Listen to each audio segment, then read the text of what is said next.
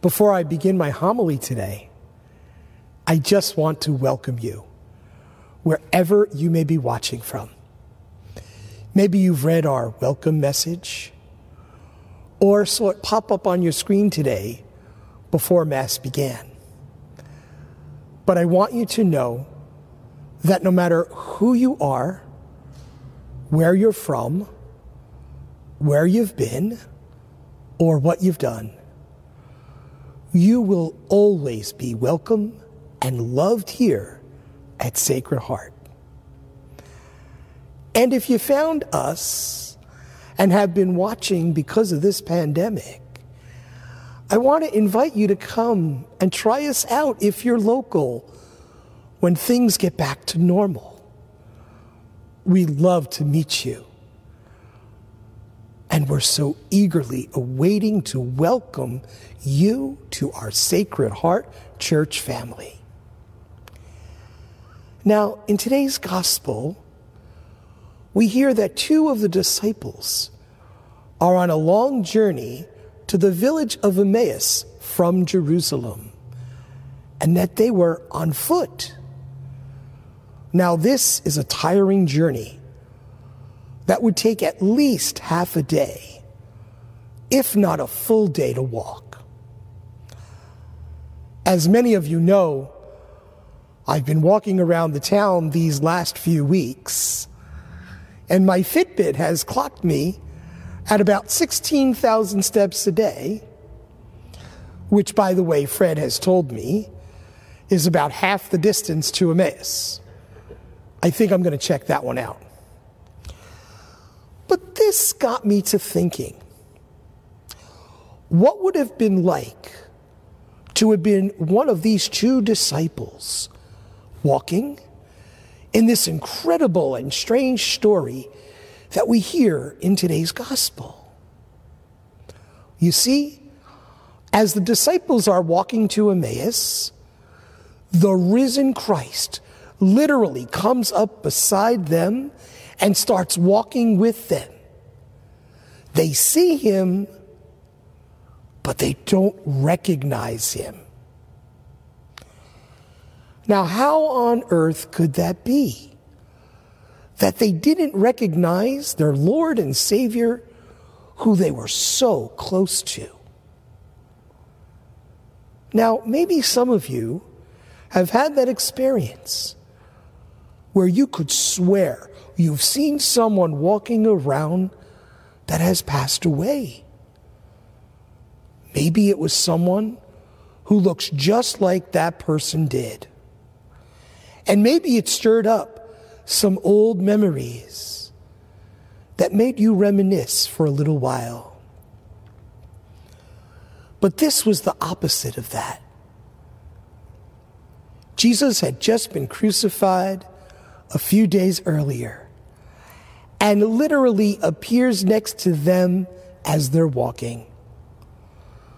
The disciples must have been so caught up in everything that had just happened that they didn't even recognize him. See, Jesus was the one that they were counting on to set them and all of Israel free. So, following the crucifixion, they must have been reduced to total confusion, disbelief, and yet mixed with hope and uncertainty because of the rumor that the tomb had just been found empty. Now, we've all been in times of disbelief and uncertainty kind of like what we're going through right now. And especially if you've lost someone close to you during this difficult and challenging time, you can certainly understand the disbelief and confusion that comes with an experience like that. That's exactly the frame of mind that the disciples were in as they were walking to Emmaus. And because of all of that, they didn't recognize their own Savior. And as the story goes on, they invite Jesus, who they still didn't recognize, to share a meal with them as their journey comes to an end.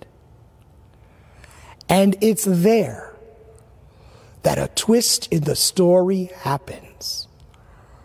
As Jesus is breaking the bread to share the meal, they immediately recognize him.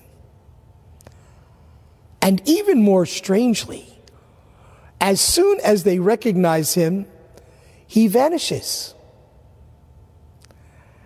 Have you ever had that experience where you didn't realize what you had until you didn't have it anymore? They were talking with Jesus along this entire walk, not recognizing it was Him. I think we can all relate to that, especially in light of what's happening in our world today. Everything we had, and so many of the simple things in life that we took for granted have vanished. There's even a song by Big Yellow Taxi with the lyrics Don't it always seem to go that you don't know what you've got till it's gone?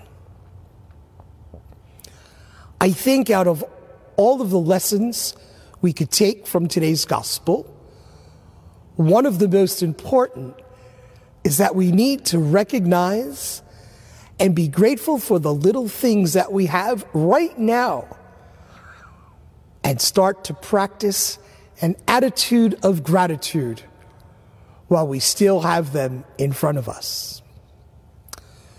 You know, in a time when so much has been taken away from us, I think finding gratitude in the simple, small things is one of the main things that will get us through this.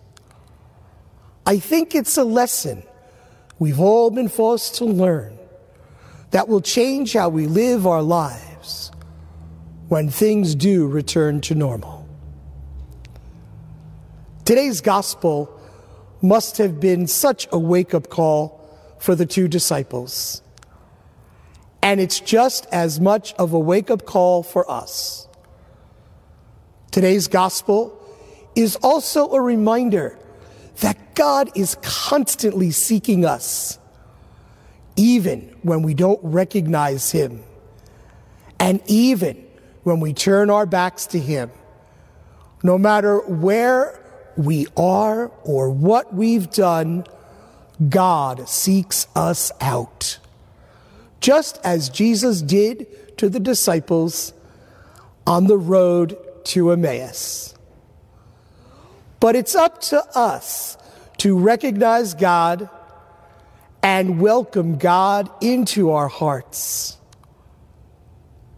Another important reminder from today's gospel is that things never happen as we expect them to.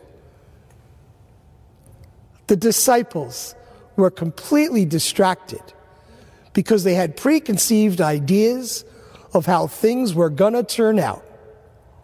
And in the story, it prevented them from recognizing God when God revealed himself in the least expected moment.